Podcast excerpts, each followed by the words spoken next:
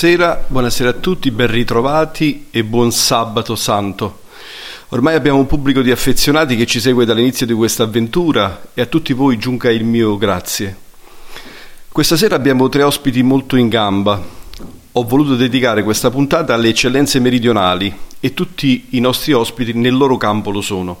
Ma permettetemi di ricordare che in questa emergenza sanitaria il Sud ed in particolare Napoli, Caserta, l'intera Campania hanno dimostrato di essere un popolo rispettoso delle regole. Se oggi intravediamo una luce in fondo al tunnel, questo è anche merito di coloro i quali, nella stragrande maggioranza, hanno saputo interpretare responsabilmente le regole che hanno permesso il contenimento del contagio.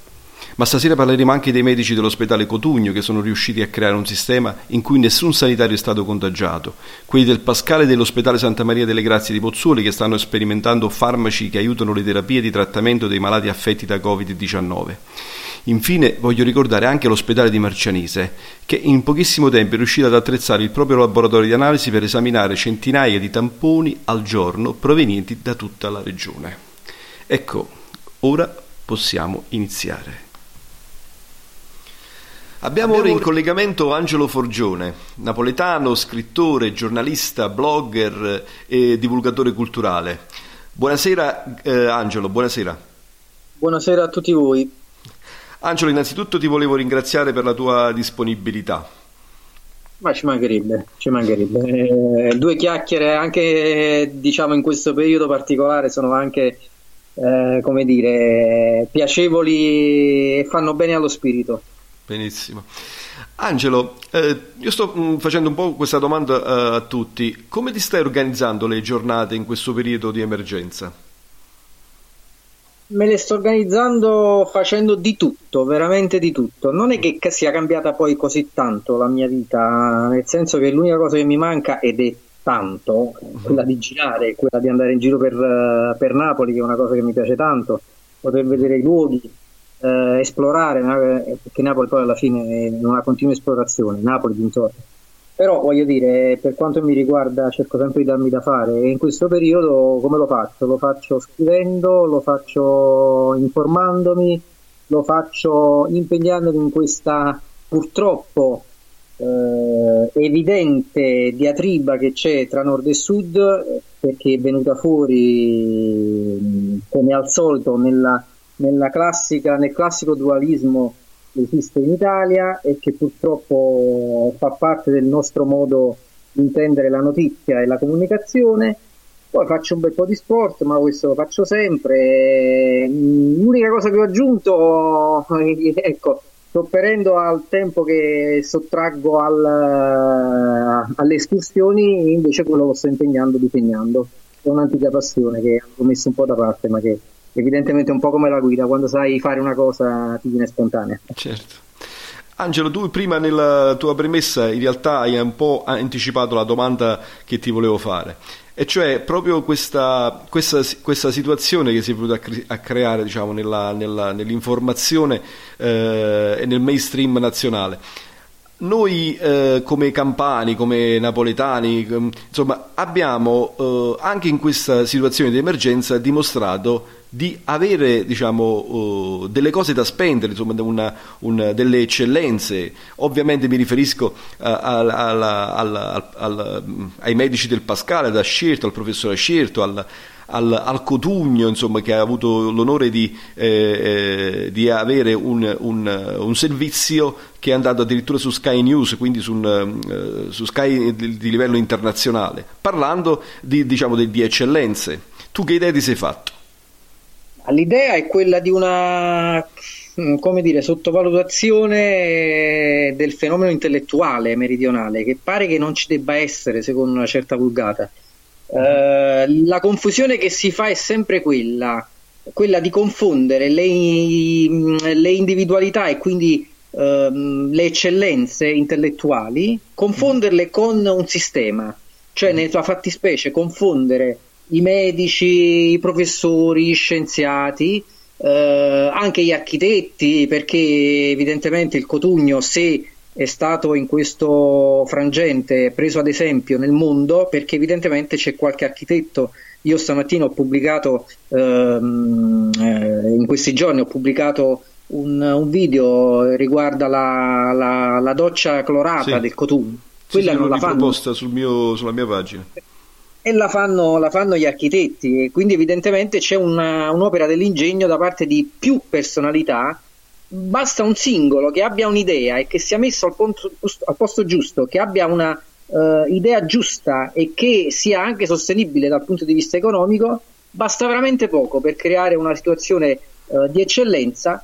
E evidentemente si confonde ecco, le eccellenze intellettuali che abbiamo al sud con un sistema sanitario che indubbiamente è un sistema carente, ma non può essere confuso con le individualità, perché l'intelligenza al sud non manca, talvolta, come stiamo vedendo in questi giorni, è superiore a tante altre eh, zone del paese che evidentemente hanno e stanno subendo una debacle veramente eh, storica, epocale, della quale purtroppo stanno patendo i cittadini, soprattutto lombardi, ma comunque anche in generale tutti gli italiani, perché poi il focolaio è partito da lì eh, e non se ne può eh, farsene carico in qualche maniera. Quindi quando poi sarà finita tutta questa storia, adesso non è il momento delle polemiche, ma è chiaro che già stanno venendo fuori delle situazioni poco chiare che poi toccherà alla magistratura andare a chiarire per verificare quali siano state le effettive colpe e responsabilità, perché una cosa del genere da una sanità eccellente come quella lombarda non ce la si può attendere assolutamente. Insomma, leggendo i giornali, viene fuori proprio un sud che magari uh, il mainstream nazionale non si aspetta, ehm, un sud che eh, fatto di eccellenze, che eh, nella stragrande maggioranza dei casi rispetta le regole, insomma un, viene fuori un sud inedito. Tu cosa ne pensi? Certo, ma assolutamente, ma perché come dicevo prima mh, mm, ci sono delle individualità che fanno la differenza. E la differenza anche in un sistema sanitario carente eh, si nota. Perché se un ospedale come eh, il Cotugno, che non ha fatto nulla francamente, non è che abbia fatto chissà che cosa, era già pronto per questa emergenza perché si era attrezzato in epoca di Ebola.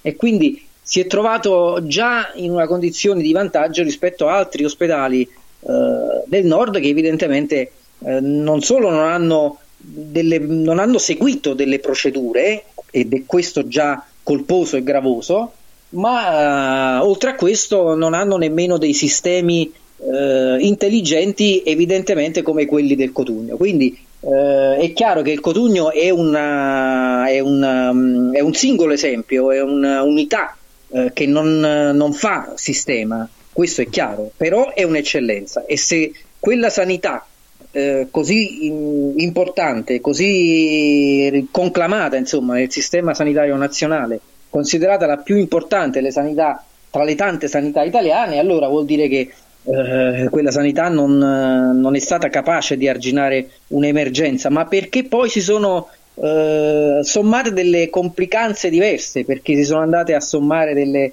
esigenze diverse esigenze di tipo economico, perché sappiamo lì cosa significhi sì, sì. l'industria, le aziende, e quindi evidentemente nessuno ha voluto tirare il freno a mano.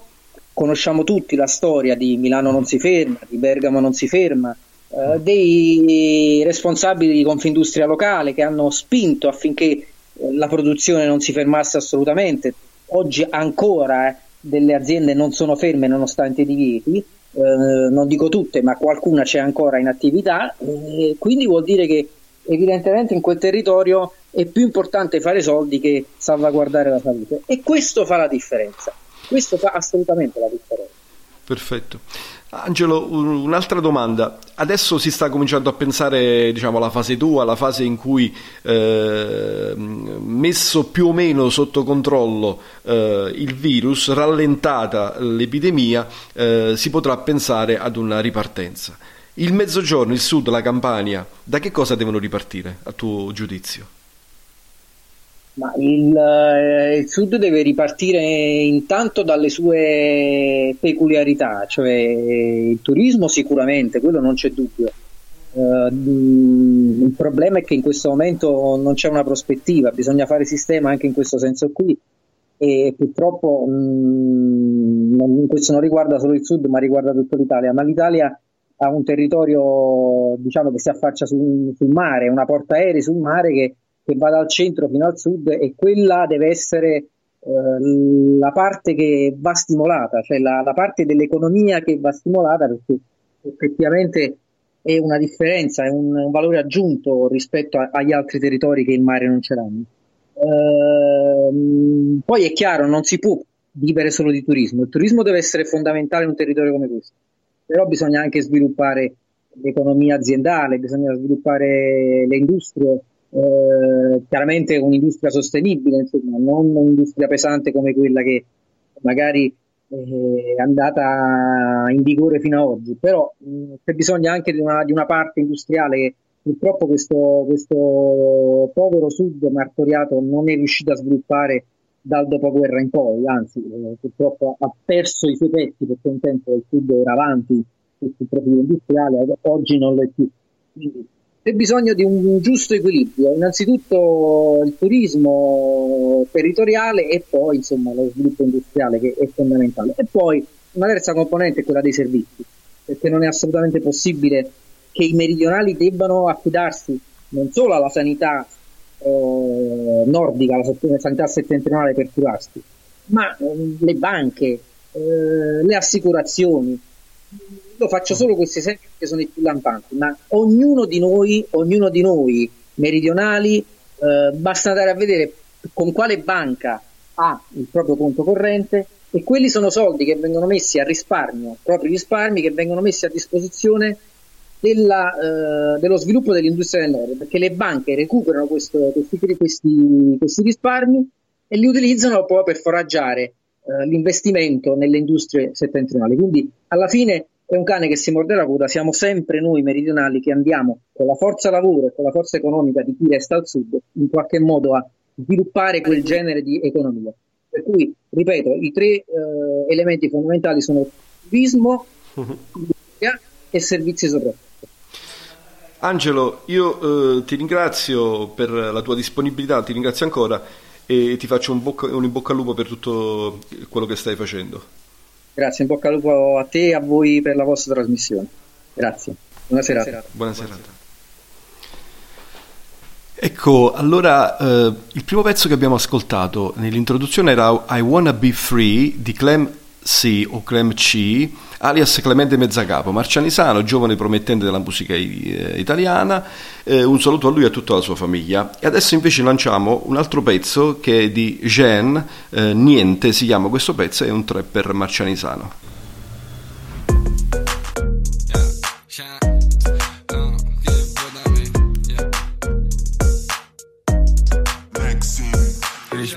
Grammy Sto con una Barbie cash dentro Armani Mondo tra le mani, brillo senza eguali Strani ma normali, qui sono tutti uguali Ma io Sai che me ne frego, voglio questo e quello Se voglio lo prendo, non mi guardo indietro Vado sempre avanti, passi da giganti Resti con i falsi, ma io tu mi chiami, chiami, io non ti rispondo Sai che voglio il mondo, dici papi, papi Solo per il conto La realtà dei fatti è che sono uno stronzo Cazzo me ne di tutta sta gente parla e non sa niente di me. Capo con la mente brutto delinquente si a non fare niente per te Giro, giro per il mio quartiere, attento alle sirene Fumo e sto bene, tu ti fai due tiri e ti vedo male. Io ballo e quei lupi, tu cadi dalle rupi È meglio che studi, è meglio che studi Meglio che non fumi, io fugo, fugo In un viaggio lungo, flow da tiki taka Mentre ballo tango, ma te chi ti caca Tua madre manco, sa che non c'è scampo Mo che in questa jungle fumo bubble gum. Non parlo, tipo Gumball Sono Rambo in questa Royal Rumble che vuoi da me, ahimè niente. Che vuoi da me, ahimè niente. Che vuoi da me, ahimè niente. Che vuoi da me, ahimè niente. Allora torniamo in diretta, saluto un po' di persone che sono, ci hanno raggiunto in chat Salvatore Fuschetti, Lello Venerio, wow, sono il primo, eh, fatto primo insieme a Salvatore Fuschetti, ciao Lello, eh, Peppe Madonna, Vincenzo Delle Curti, che ci fa gli auguri di buona Pasqua, Angela Colella, Francesco Canciano, Antonella Dollero, Francesco Delli Paoli, eh, ciao Pasquale Tartaglione, ciao Milena, ciao Antonello Gaudino, ciao Pierino, ciao Antonio Miele, ciao Milli, Milli Affinito, Gaetano Guida, eh, Frankie Rock che sarebbe Franca Raucci, ciao Franca, eh, saluto Gigliola, Giorgia, Giorgia Godis, Anna Foglia, Gaetano Guida che dice Made in Naples, eh, libro di Angelo Forgione letto qualche tempo fa, fornisce ottimi spunti di riflessione sulla questione meridionale. E io sono d'accordo, ciao Gaetano, Giuseppe Alberico, Antonietta Paolella, Francesca Tartaglione, Pasquale Varone, Camillo Scialla, William Lo Celso, Melania Gionti eh, e poi Anna Foglia impegnarsi in varie attività pur stando in casa è essenziale per godere di un sonno ristoratore che condiziona la nostra salute. Eh, Franca Raucci dice la sanità del sud è in questo momento storico un modello da ammirare e da seguire, non solo per la capacità di gestire i casi di coronavirus, ma anche per la propensione a organizzarsi velocemente in occasioni di emergenze come questa, il tutto in pochissime risorse sono d'accordo con Franca. Pasquale Nortesani, buonasera a tutti voi, a tutti voi faccio i miei più sinceri auguri di, eh, penso di buona Pasqua, sì, a tutti voi di ritornare, auguro a tutti voi di tor- ritornare alla normalità. Saluto Michelangelo Tartaglione, Concetta Marino, Olimpia Dollero, Emilia Tartaglione, eh, Pierino Gentile che dice come sempre impeccabile nelle, nelle, sue analisi Angelo Forgione, lucido e profondo, uno dei pochi che non sa mentire sul sud ma sa dargli ampiezza.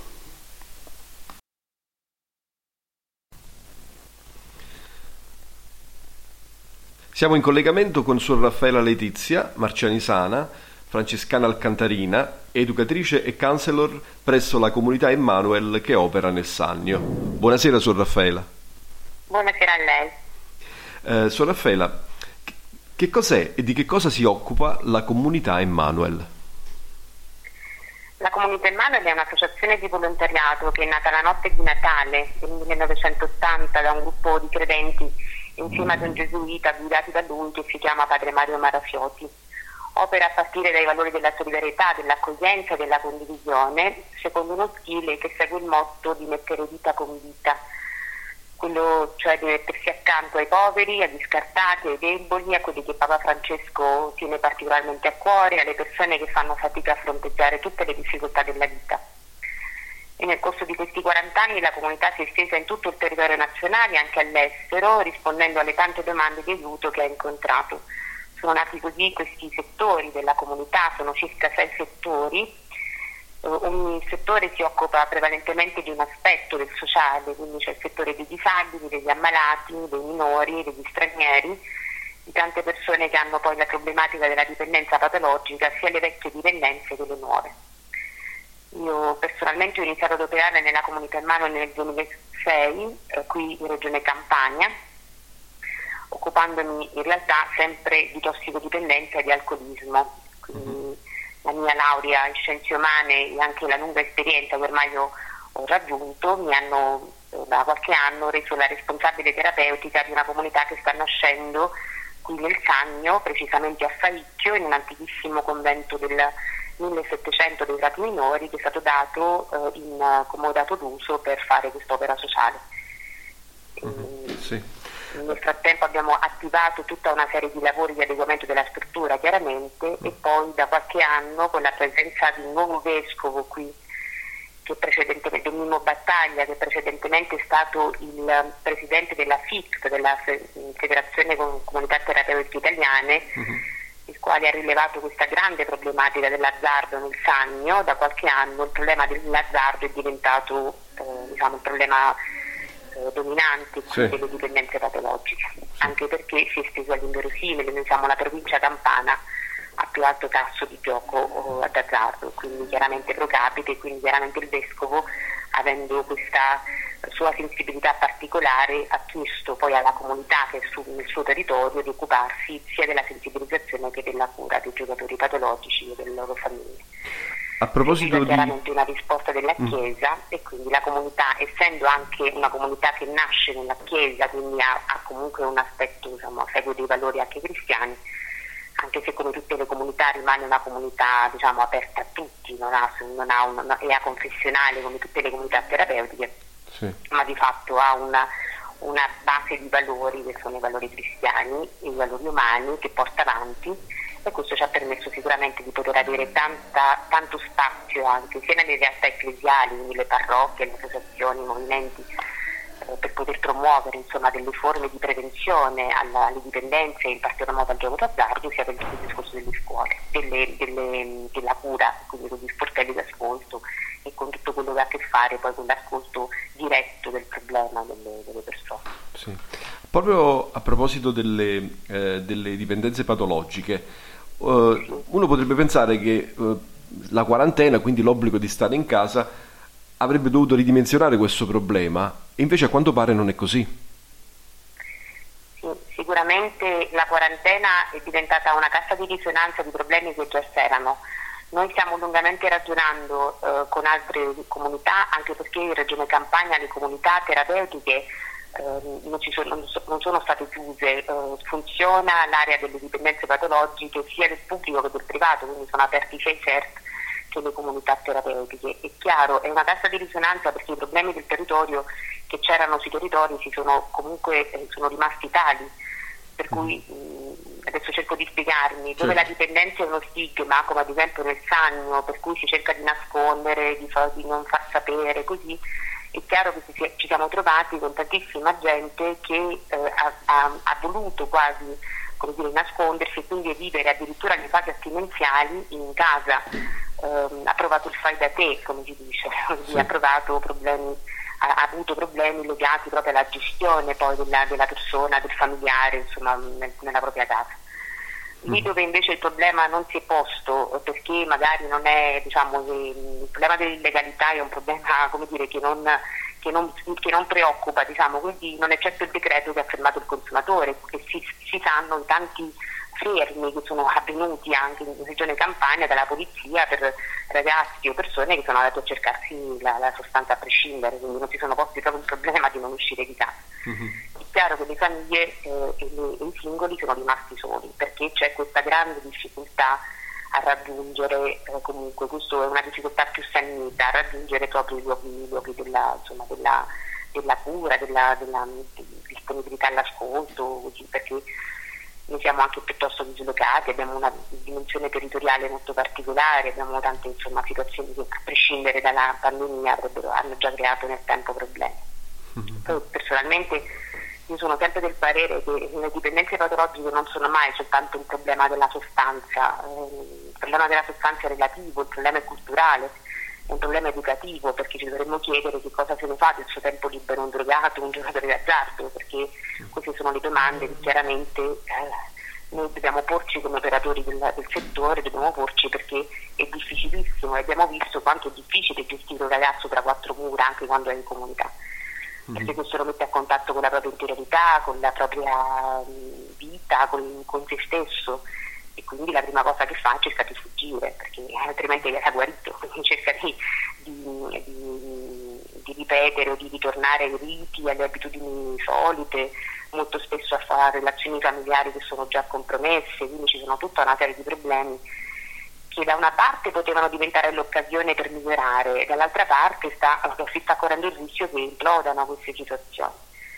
Sicuramente una cosa che mi sentivo in questi giorni, dove ad esempio noi sentiamo questa, queste notizie del gioco online per dire che magari abbiamo sì. fatto tanto per avere una legge regionale il 10 febbraio era stata varata questa legge contro l'azzardo uh-huh. eh, con una serie insomma, di indicazioni che la Regione Campania aveva fatto, quindi non, e poi tante altre amministrazioni avevano seguito la regolamentazione dei propri comuni e tutto, adesso la, il grande dramma è il gioco online, perché chiaramente ha schizzato di circa il 30% le giocoiere nelle statistiche.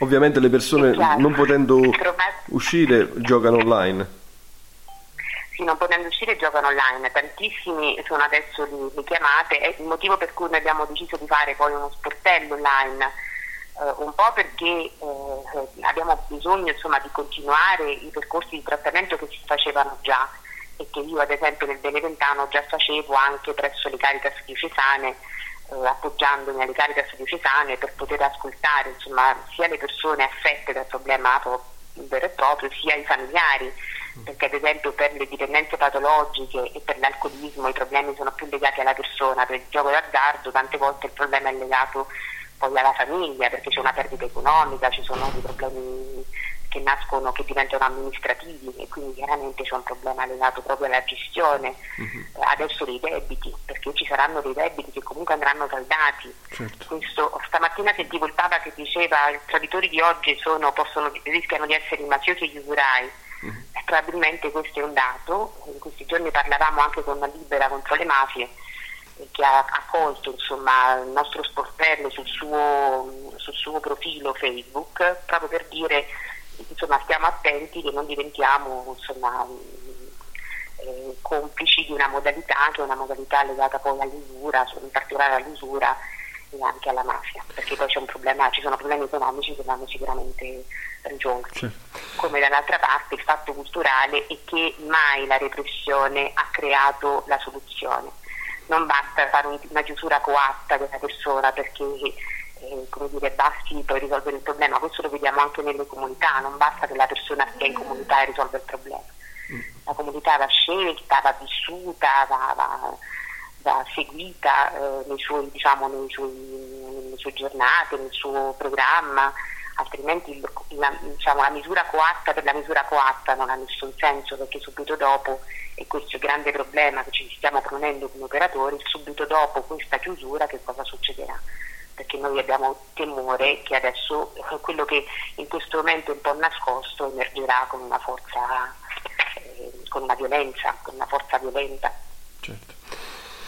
Eh, sur, eh, sur, Raffaella un'ultima dom- domanda magari telegrafica eh, la risposta eh, abbiamo tutti in mente le, ancora l'immagine del Papa Francesco che prega nella piazza San Pietro vuota sotto la pioggia qual è stata la sua sensazione e che cosa ci, eh, ci trasmette il pontefice? Io riporto quello che hanno vissuto i ragazzi, i ragazzi nostri dei centri hanno praticamente vissuto in quel momento una grande, una grande si sono sentiti parte di una grande famiglia, la Chiesa. Eh, al di là dell'essere credenti o meno, il Papa ha avuto la capacità di integrare credenti e non credenti intorno ad una piazza. Eh, il suo gesto vabbè, lì è sempre quello che colpisce tanto del Papa eh, ai ragazzi nei centri e la sua, la sua coerenza, eh, la sua umanità, la sua profonda umanità, ma soprattutto la sua coerenza. Uh-huh. Loro dicono che il Papa non fa compromessi e questa cosa è quello che arriva, quindi dalla voce proprio dei, dei ragazzi che abbiamo nelle strutture. E, questo esprime, come dire, forse la cosa più bella che arriva dalla Chiesa in questo momento e anche dalla presenza di questo pontefice. Quindi mi sento di dire che in realtà lui ha ha una, ha una, modalità che arriva diritta al cuore proprio perché ha questa sua umiltà, questo suo modo di porgersi, questa sua tenerezza, ma soprattutto questa sua grande coerenza, lui quello che dice poi lo vive e questo arriva ad esempio ai ragazzi in particolare arriva molto. Benissimo. Grazie Raffaella per la sua disponibilità. Su Raffaella io la Beh, ringrazio ringrazio. e magari eh, ci vediamo al più presto a Marcianise. Va benissimo, la ringrazio. Buon lavoro. Arrivederci. Bene, allora continuo un po' a, a, leggere qualche messaggio. Francesca Tartaglione dice: Venite in Calabria, avete bellissime spiagge e montagne, tutte per voi. Distanza di sicurezza garantita, considerata la bassissima densità demografica. E questo diciamo, è uno spot per la Calabria. Milli Affinite dice: Il Sud da sempre si adopera in uno stato di emergenza. Ecco perché oggi le sue eccellenze emergono.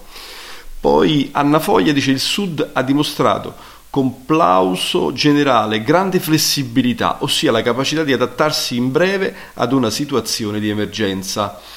Eh, Mimmo Nartucci ci saluta, eh, Fran- Franca Raucci ritengo che quando l'emergenza terminerà il nostro paese e non solo il sud non tornerà alla consueta normalità Pensare che tutto ritorni come prima è un'illusione. Il concetto di, eh, il concetto di normalità assumerà nuovi connotati ed è su questo che le forze politiche meridionali devono lavorare ed impegnarsi per creare condizioni migliori per il mezzogiorno. Insomma, di necessità virtù. Grazie Franca per questo tuo eh, pensiero. Eh, Antonella Dollero, bella questa puntata sul sud, bravo Angelo e bella la musica, ci voleva una bella dose di autostima. Pasquale Nortesani, ciao, grande questa puntata, complimenti. Eh, poi Pierino Gentile, ciao Lella, saluto a Suor Raffaela. Eh, Dino Clementino, ciao Alessandro, ti saluto, ciao Dino. Vincenzo Delle Curti, il Sud ha menti eccelse, manca il sostegno delle risorse statali e manca anche un po' di autostima. Le persone di qualità sono molto più numerose di quelle che fanno del male alla nostra terra. Attendiamo più di un faro sulle prime e spegniamoli. Accendiamo più di un faro sulle prime e spegniamoli sulle seconde. Perfetto. Eh, poi eh, Enrico Russo eh, che dice eh, buonasera agli amici, eh, in particolare Alessandro, al mio carissimo ospite Angelo Forgione, eh, che lo seguo da anni. Adesso andiamo avanti e poi salutiamo nel finale il resto.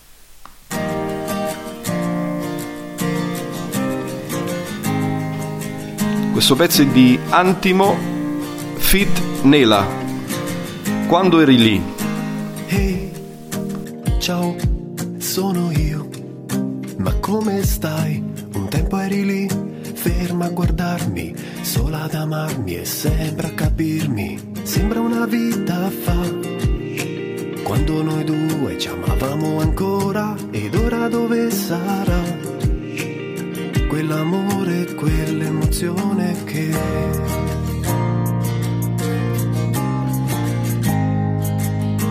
Ehi, hey, ciao, ti chiedo da quanto tempo è che non sei più con me. Ora sei lì, ferma a pensarci, lì a guardarmi, che prove ad odiarmi, solo a evitarmi e mai a capirmi.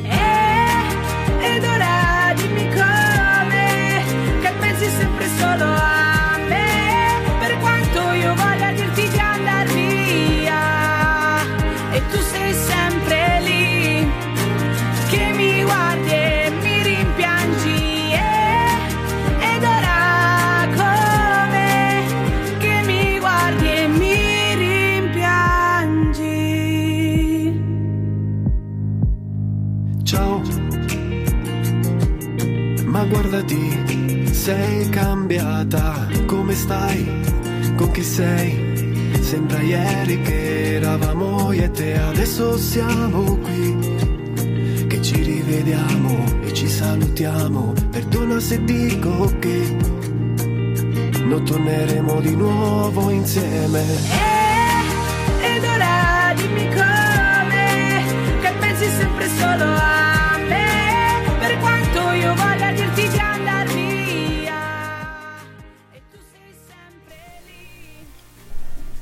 Abbiamo come ospite stasera Gianluca Montebuglio, capodrisano, pubblicitario, musicista e autore. Vive e lavora a Bologna da qualche tempo. Ciao Gianluca e grazie per la tua disponibilità. Buonasera Sandro e buonasera a tutti. Allora Gianluca, eh, come si sta vivendo l'emergenza lì dove ti trovi, in Emilia Romagna?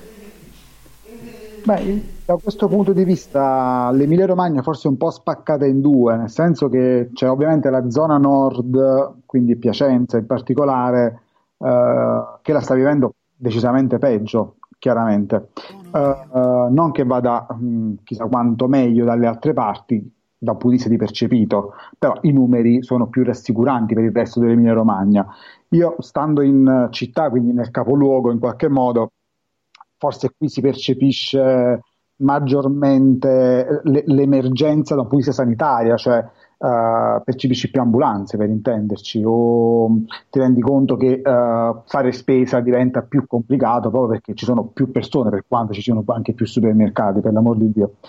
Quindi niente, eh, penso che da questo punto di vista sia un po' come tutte le altre città uh, d'Italia, cioè città medio-medio grandi, eh, per quanto riguarda almeno Bologna. Ascoltami mm, eh, Gianluca, tu sei, eh, fai il comunicatore per professione e in questa fase di emergenza la comunicazione eh, è una cosa molto importante, soprattutto perché le persone bisogna non spaventarle, bisogna comunque accompagnarle in questo momento particolare che stanno vivendo. Quanto è importante comunicare bene? Beh, eh, co- comunicare bene eh, dovrebbe essere sempre importante, no? sia per le istituzioni che, che, per le aziende. Poi si potrebbe aprire una parentesi enorme su che cosa significa comunicare bene, però che, come dicevi è un momento in cui usare le parole giuste e il modo giusto, il linguaggio adatto alla situazione diventa in qualche modo necessario. Eh, penso a proposito di, di istituzioni, no? A, a, anche a delle differenze importanti che si possono notare. Mhm. Il presidente della mia regione effettivamente sta usando un linguaggio e un modo che permette, a mio avviso, a mio umilissimo avviso, di eh, non allarmare in eccesso eccessivamente le persone, ma far presente che ci sono dei limiti, che vanno fatte delle cose in un certo modo e, ehm, e in questo in qualche modo ci sta riuscendo, cioè riesce ad essere equilibrato nel linguaggio. Ci sono altri politici di taratura uh, nazionale o anche locale che probabilmente non hanno compreso l'importanza di uh, non buttare benzina sul fuoco con le parole. Ecco, eh, quindi questo per quello che riguarda la parte diciamo di istituzioni, no? Poi c'è la parte di comunicazione d'azienda, che è quella di cui io poi mi, mi occupo uh, di più in qualche modo. E, e mh, mm, probabilmente eh, il mondo della comunicazione e della pubblicità italiana sta vivendo un periodo anche abbastanza mm, delicato come sistema, ma anche potenzialmente molto interessante perché le aziende prima che la loro comunicazione si stanno rendendo conto che forse c'è bisogno anche di un altro passo, di un cambiamento di visione delle cose. Uh, anche proprio nel farle, e questo forse è più un auspicio che una, un mio auspicio, ecco. Però sta succedendo in parte questa cosa qui. Sicuramente quando si ripartirà ci sarà bisogno di chi saprà comunicare bene le cose, ecco, questo è poco ma sicuro. E quindi proprio per, eh, per arrivare a, all'altra domanda che ti volevo fare, sì. ovviamente noi in mm. questa fase siamo ancora in un momento diciamo, di emergenza e quindi diciamo, adesso la comunicazione deve basarsi soprattutto sul, sul, diciamo, sul, sul, contenimento, sulla responsabilità delle, delle, persone a fare il proprio eh, diciamo, dovere eh, di cittadini che comprendono che in questo momento devono stare in casa, devono mh, effettuare il, il distanziamento sociale, però ci sarà un dopo, cioè ci sarà il momento in cui eh, soprattutto l'economia avrà bisogno di, eh, di una comunicazione eh, giusta eh, e eh, opportuna. Sì, sì ho, ho, capito cosa intendi.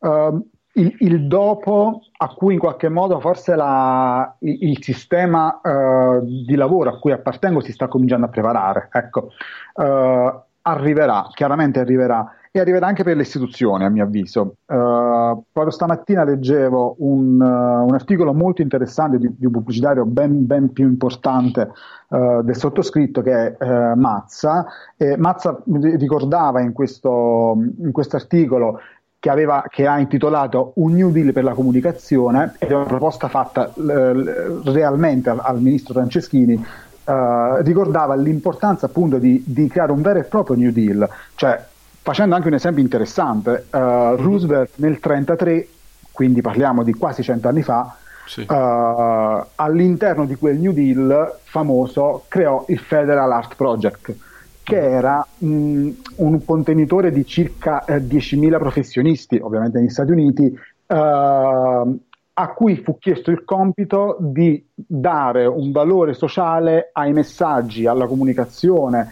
in, in n modi possibili uh, per, per, dare come dire, importanza al linguaggio e alla comunicazione no, non delle aziende ma, ma, ma, ma, della comunità. Ecco, quindi è un, un, un messaggio rivolto alla comunità, al, alle persone, al cittadino, non al consumatore.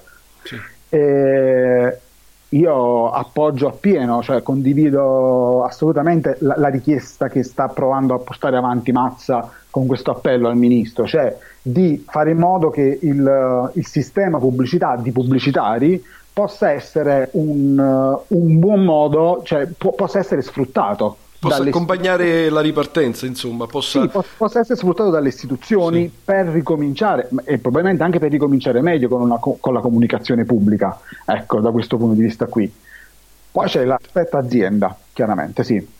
No, vai, vai, vai avanti. Ah sì, scusami. No, l'aspetto azienda eh, che provavamo anche a dire prima eh, ha sicuramente in sé un cambio di rotta eh, non tanto di comunicazione, ma proprio di struttura, di impianto. Chiaramente ci sarebbe da fare un distinguo tra tipo di azienda e tipo di azienda, questo è, chiaro, è chiaro.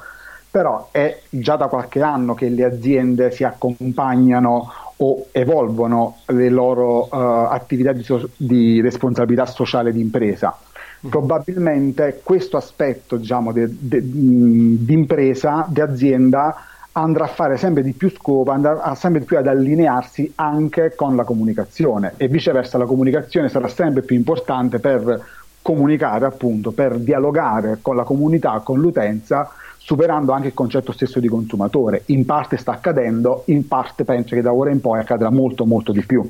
Ecco. Benissimo. Eh, Gianluca, sei stato molto prezioso nella tua riflessione, io ti, ti chiedo, ti, ti ringrazio e, e ti saluto. Grazie a te e grazie a tutti. Buona serata. Buona serata.